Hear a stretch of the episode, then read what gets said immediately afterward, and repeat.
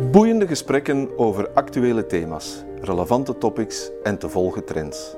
Welkom op de Vlaio podcast waar ondernemers en hun netwerk een stem krijgen, hun plannen vorm en hun ambities een klankbord.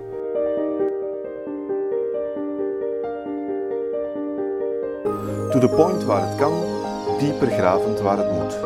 Inspirerend, informerend, ondersteunend. Van artificial intelligence, blockchain en circulaire economie tot digitale zorg. Wij knopen het in jouw oren.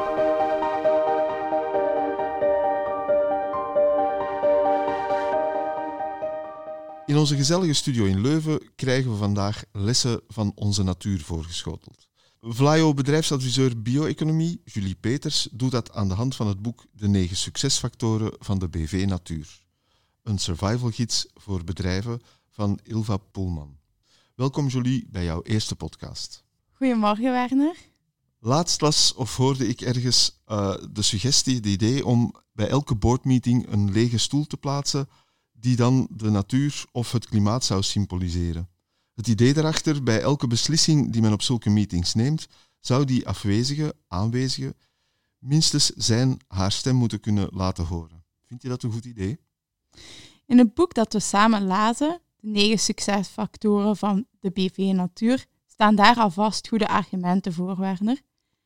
De schrijfster bekijkt de natuur als een onderneming, een organisatie.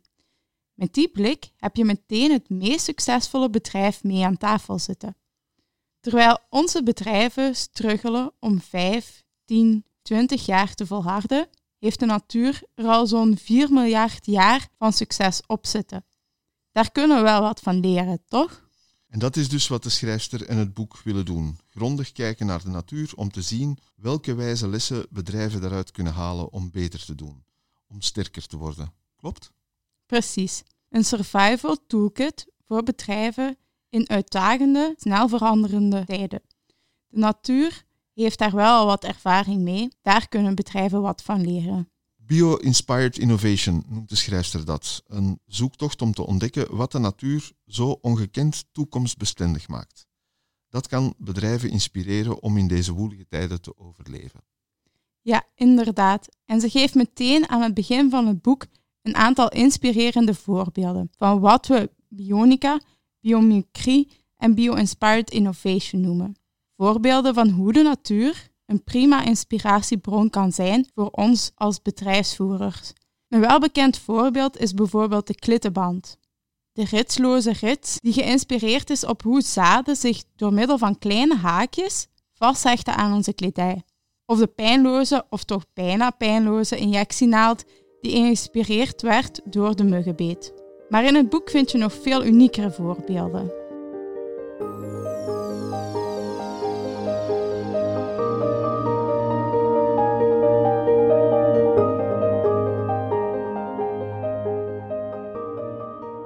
Op die manier komt de schrijfster tot negen succesfactoren. Negen manieren waarop de natuur succesvol is en blijft, maar die volgens haar nog onvoldoende aandacht krijgen. Dat klopt, Werner. Maar ze geeft ook meteen twee waarschuwingen mee. Het is geen echt doeboek, maar wel een inspirerend boek. Het zegt niet wat je precies mee kan of moet doen. Ten tweede, het is geen keuzemenu tussen de negen succesfactoren. Je hebt ze allemaal samen nodig om succesvol te zijn. Het is dus een en-en in plaats van een of-of verhaal. Maar als je als bedrijf er naar handelt, dan ben je er alvast van overtuigd dat je kansen op succes grondig zal verhogen. Dat betekent dat dit boek je geen quick win zal geven, maar een focus en een kader dat je stapsgewijs een echte overlever maakt. Dat is mooi. Laten we dan meteen maar de koe bij de horens vatten om een beeld uit het dierenrijk te gebruiken en die negen succesfactoren verkennen. We zullen ze vanzelfsprekend niet alle negen even grondig kunnen behandelen in het tijdsbestek van deze podcast, maar we kunnen onze luisteraars al wel een goed idee geven van wat dit boek te bieden heeft. De eerste succesfactor van onze natuur is flexibiliteit. De schrijfster constateert, met een aantal voorbeelden, dat er op aarde misschien maar één constante is. En dat is verandering. Het is volgens haar het kenmerk van leven. Denk daarbij aan groei, aan hoe we reageren op prikkels, aan ons kloppend hart en onze ademhaling. Een organisme dat niet verandert is dood. En dus, als verandering de constante is, kunnen we daar maar beter goed mee omgaan, in plaats van ons er tegen te verzetten. De natuur, zoals we haar kennen, accepteert, omarmt die verandering en zet daar haar enorme aanpassingsvermogen tegenover. Een voorbeeld dat bedrijven wel zullen herkennen is dat van die digitale revolutie die momenteel plaatsvindt. Ze schrijft letterlijk: grote veranderingen hebben er in de natuur altijd voor gezorgd dat hele ecosystemen drastische veranderingen ondergingen. En zo schudt de huidige digitalisering het hele ecosysteem van ons bedrijfswereld. Met andere woorden, verandering is net iets positiefs dat ons alert houdt om onszelf, ons bedrijf en ons ecosysteem optimaal te houden. Initieel dragen we allemaal aanpassingsvermogen in ons.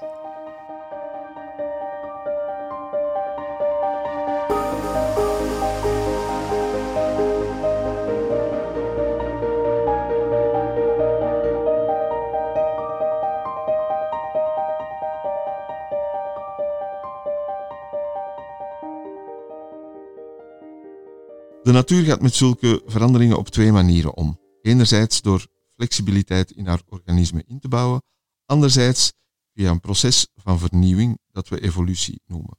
En daarmee hebben we meteen ook de tweede succesfactor te pakken.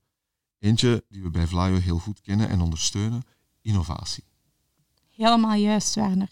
En sterker nog, waar het bij de natuur om gaat, is een proces van continue innovatie. Niet nu eens iets nieuws uitproberen om te kijken wat het wordt, maar permanent. En daarbij mag je ook geen schrik hebben om je eigen creaties te cannibaliseren als dat nodig is. De schrijfster breekt vervolgens een lans voor Bio-Inspired Innovation. Daarbij doorloop je zes fases. Je brengt in kaart wat de nood is. Je omschrijft de uitdagingen in een duidelijke vraag en gaat kijken in de natuur of je een analogie vindt. Daarbij ga je kijken hoe werkt deze biologische oplossing dan en ga je bruikbare principes destilleren. Als laatste vertaal je dit naar je organisatie. En op die manier kan je het uitwerken tot een prototype. De derde succesfactor heet diversiteit.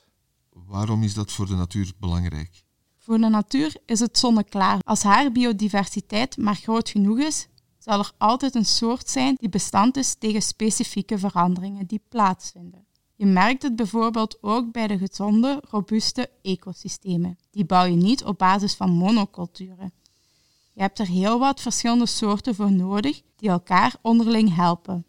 Planten zijn voedsel voor herbivoren die op hun beurt voeding leveren voor roofdieren. Bestuivers helpen planten bij hun reproductie, schimmels ruimen dode bomen op en ga zo maar door. Dat diversiteit ook bij bedrijven voor robuustheid kan zorgen, is helaas nog niet helemaal doorgedrongen. Wij zijn als mensen van nature hokjesdenkers en vertoeven het liefst bij mensen die net als onszelf denken. Soort zoekt soort, zeg maar. Geleidelijk aan, maar eigenlijk veel te traag, zie je daar verandering in komen. Bij de samenstelling van teams wordt al wel eens naar complementariteit gekeken en ook bij aanwerving kijkt men naar competenties die men in de organisatie mist. Maar dat is niet voldoende. Je moet de diversiteit ook toelaten in je onderneming. En dat niet alleen in je onderneming, maar ook in je ecosysteem. Het ecosysteem zal enkel gaan werken als de bestuivers anders zijn dan de planten. En net hun verschillen maakt hun ecosysteem sterk. Maar dat diversiteit een troef is om als onderneming succesvol te overleven? Nee, dat inzicht is nog niet helemaal doorgedrongen. Het is makkelijker om allemaal gelijkgericht te zijn, maar daar kom je niet het verste mee. En dat brengt ons naadloos bij de vierde succesfactor van de natuur: samenwerken. Daar kan jij als adviseur in de bio-economie zeker over meespreken. Want als er daar één ding belangrijk is, dan is het wel die samenwerking. Misschien moet je ons eerst vertellen wat bio-economie precies is en welke rol jij daar als adviseur in speelt. In de bio-economie gaan we kijken naar de waarde van alle organische stromen. Stromen die in de natuur groeien. Hoe we deze zo hoogwaardig mogelijk kunnen inzetten. We gaan organische reststromen gaan opwaarderen en nieuwe teelden inzetten voor nieuwe toepassingen. De bio-economie brengt nieuwe opportuniteiten voor zowel de landbouwers als verwerkers, als machinebouwers, logistieke bedrijven. Met andere woorden, opportuniteiten voor het hele ecosysteem. Net zoals in de natuur kan een ecosysteem enkel tot stand komen en blijven wanneer er samengewerkt wordt. Dit ecosysteem bestaat uit ondernemers en landbouwers. Een divers team waarvan we in de natuur hebben gezien dat zulke teams een grote kans hebben op overleven. We spreken hier dan ook van een hechte samenwerking binnen het ecosysteem. Wanneer je met organische stromen werkt, werk je met iets levend, want elke minuut, seconde verandert. Om de waarde van dit levend organisme zo goed mogelijk in te kunnen zetten, speelt samenwerking een cruciale rol. Het is duidelijk dat bio-economie heel wat nieuwe opportuniteiten voor de primaire als secundaire sector met zich meebrengt. Daarbij komen ook uitdagingen en onzekerheden naar boven. Als bedrijfsadviseur staan we klaar voor ambitieuze, groeiende, transformerende of innoverende bedrijven bij te staan als een klankbord. Om te luisteren naar hun uitdagingen en vervolgens hen bij te staan met advies. Daarnaast helpen we met het vinden van partners voor het opzetten van deze samenwerking en het vinden van de nodige kennis. Ook bij deze samenwerking voeren wij graag een faciliterende rol. Innoveren. Ook in bio-economie vraagt het financiële middelen. Tijdens de begeleiding van deze bedrijven houden we de Flyo-subsidies in ons achterhoofd en kijken we of het traject hiervoor in aanmerking komt. Als dat zo is, brengen we het bedrijf op de hoogte en ondersteunen we hen tijdens een subsidieaanvraag.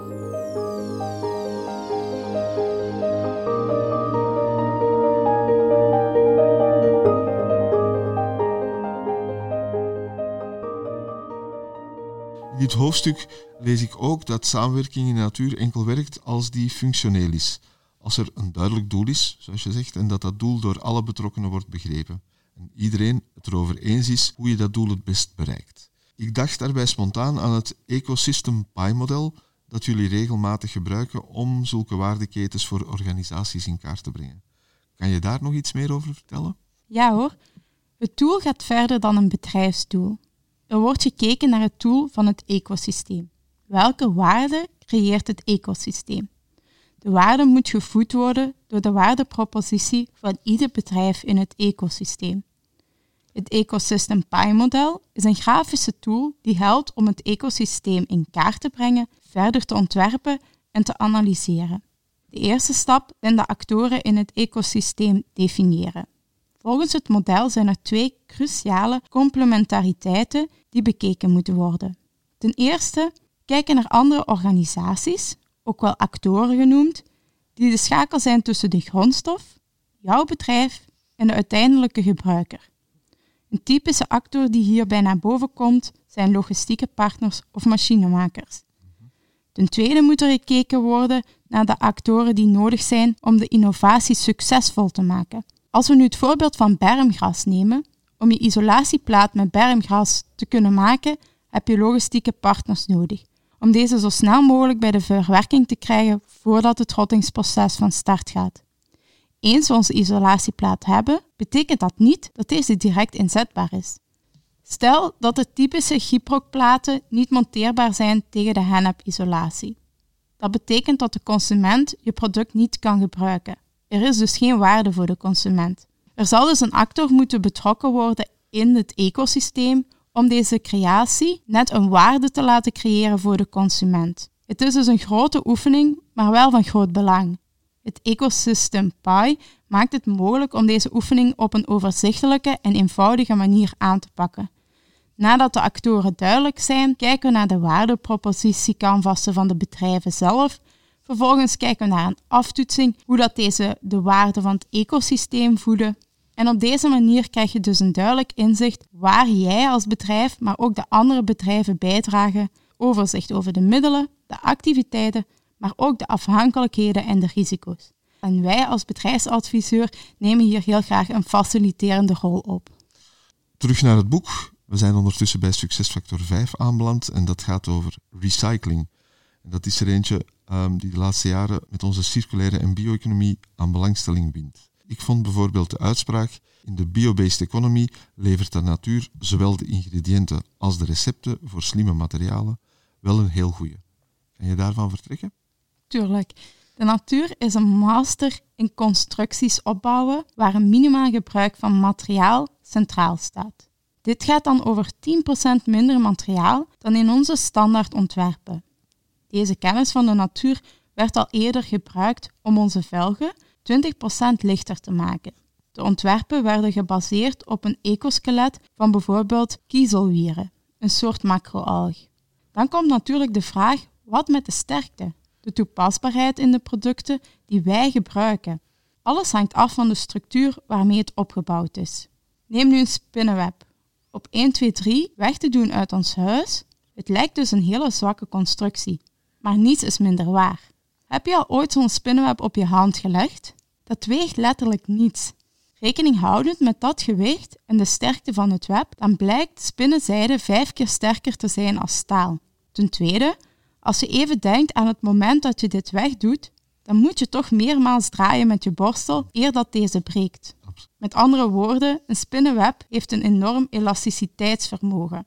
Door de constructie van het spinnenweb heeft het een combinatie van twee sterke eigenschappen sterkte en elasticiteit, die het totaal een sterkte geeft om een vlieg in volle snelheid te vangen, zonder kapot te gaan.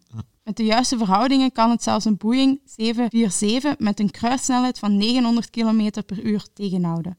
We kunnen dus concluderen dat, dat de natuur een echte materialen- en constructie-expert is. Een bibliotheek waar we heel wat uit kunnen halen, lijkt me dan. Um, ik stel voor dat we hoofdstukken 6, 8 en 9, respectievelijk zonne-energie, feedback en optimaliseren, in deze podcast onbesproken houden.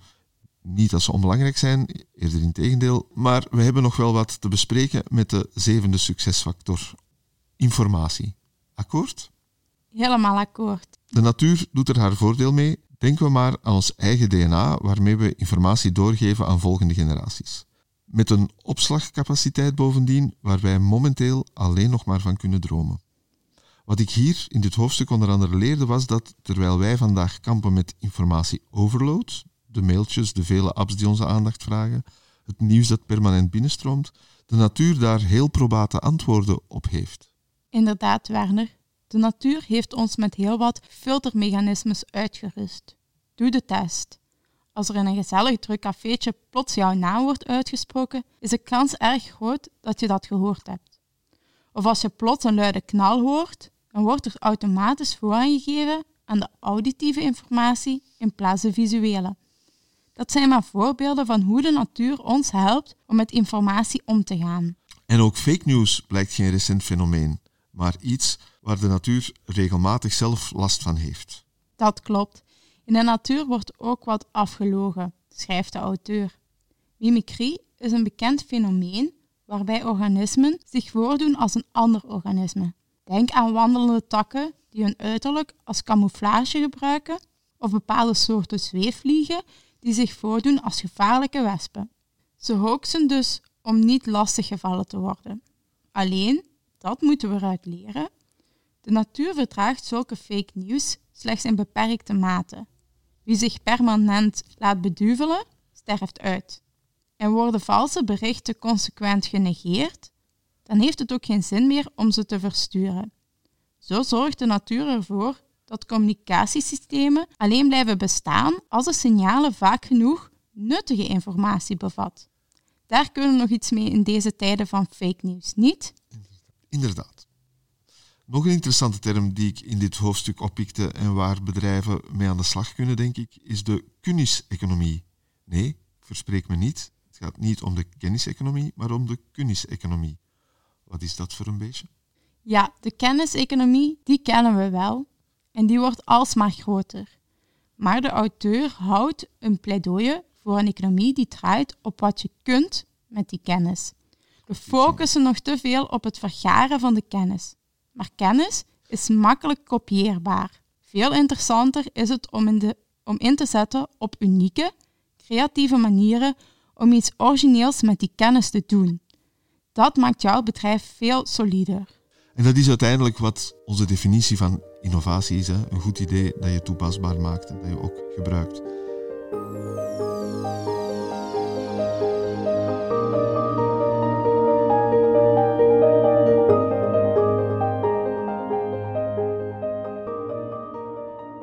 Laatste hoofdstuk, een nieuwe blik, vat de negen factoren en wat ze voor de bedrijfswereld kunnen betekenen nog eens bondig samen. Wat haal jij daaruit, Julie? Twee dingen zou ik willen benadrukken. Don't be scared, be prepared. Vind ik een hele leuke slogan, die het allemaal eigenlijk samenvat. Net zoals de natuur moet je de woelige tijden niet bestrijden met meer controle, maar net omarmen en aanvaarden. Dat gezegd zijnde moet je je wel optimaal voorbereiden. En deze negen succesfactoren zijn een mooie kompas om daarmee aan de slag te gaan. Ten tweede, ik zei het al aan het begin, het is zaak om op alle negen die terreinen vooruitgang te boeken. Het volstaat niet om op diversiteit of informatie of innovatie in te zetten, maar je moet ze alle negen samen in je strategie verwerken. Zoals de titel van dit hoofdstuk zegt, met een nieuwe blik naar je onderneming kijken. En dat kan stapsgewijs. Mooi gezegd, Julie. Persoonlijk vond ik het een zeer interessant boek, en leerrijk ook. Ik heb er veel uit bijgeleerd. Maar wat vond jij ervan en zou je het ondernemers aanraden om het ook ter hand te nemen? Ik wil daarnaast wel nog even toevoegen dat het een erg leuk boek is. Er zit ook heel wat humor in het boek verweven. De manier waarop elk succesfactor ingeleid wordt, is gewoon hilarisch. Een mailconversatie tussen de mens en de natuur, een cursus zelfacceptatie voor hermafrodieten. Heel leuk gedaan. En daarnaast leer je, zoals je zegt, heel interessante dingen bij. En daarmee moet je dan volle bak aan de slag als ondernemer. En misschien is jouw openingssuggestie daarbij niet eens zo slecht. Vraag eens tijdens een vergadering, brainstorm, creatieve sessie, wat de natuur van jouw idee zou vinden. Of hoe de natuur jouw uitdaging zou aanpakken. Wie weet levert dat inspiratie voor hele nieuwe wegen op. Heel erg bedankt jullie om aan deze podcast mee te werken. Fijn om met jou van gedachten te kunnen wisselen. En keep up the good work in de bio-economie, zou ik zeggen. Dankjewel, Werner.